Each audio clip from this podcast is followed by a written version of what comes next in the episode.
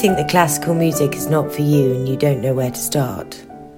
Or maybe you're a fan already and would welcome a fresh approach. You've come to the right place. Perfect Pitch is for everyone, beginners or experts, whatever your age. Lend Nick Hely Hutchinson your ears for his weekly dose of classical music that will enrich your life. Of his some 400 compositions, it's perhaps a little surprising that Beethoven did not write a concerto for cello and orchestra. But did he ever make up for it in his five cello sonatas? The third one, written in 1808 in the same year as the fifth and sixth symphonies, is widely recognized as the first of its kind in having piano and cello on an equal footing, not one merely accompanying the other, and as such established the way forward for many composers afterwards. It's in the sunny key of A major and has a lovely melody at its heart, and you'd struggle to find a more equal pairing than the husband and wife team of Daniel Barenboim and Jacqueline du Pré. Here is the first movement.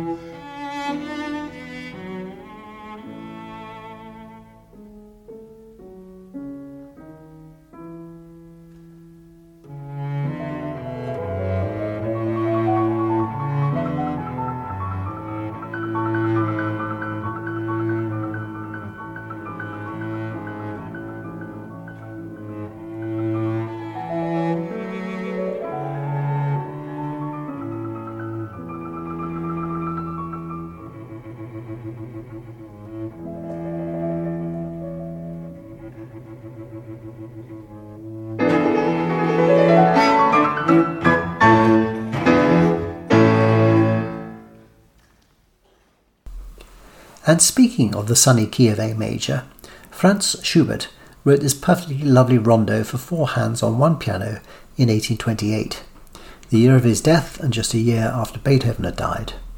It's full of his warm melodies and exciting rhythms. But more than that, and you're going to say he's really lost the plot now, there's something very sensual to be experienced when four hands play on the same keyboard, sometimes overlapping each other and inevitably touching in the process.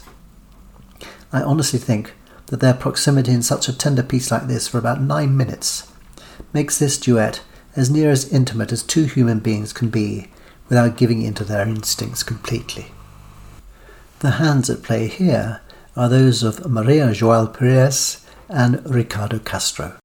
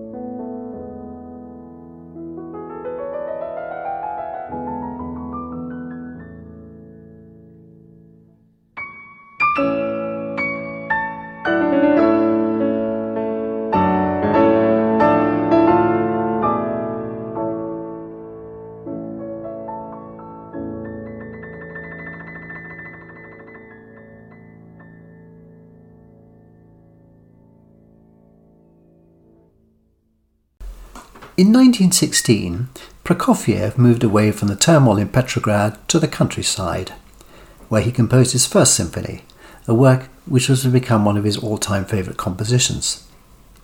He wanted to give himself the challenge of composing it without the use of a piano. Imagine for one moment having all those different parts in your head and simply writing them down.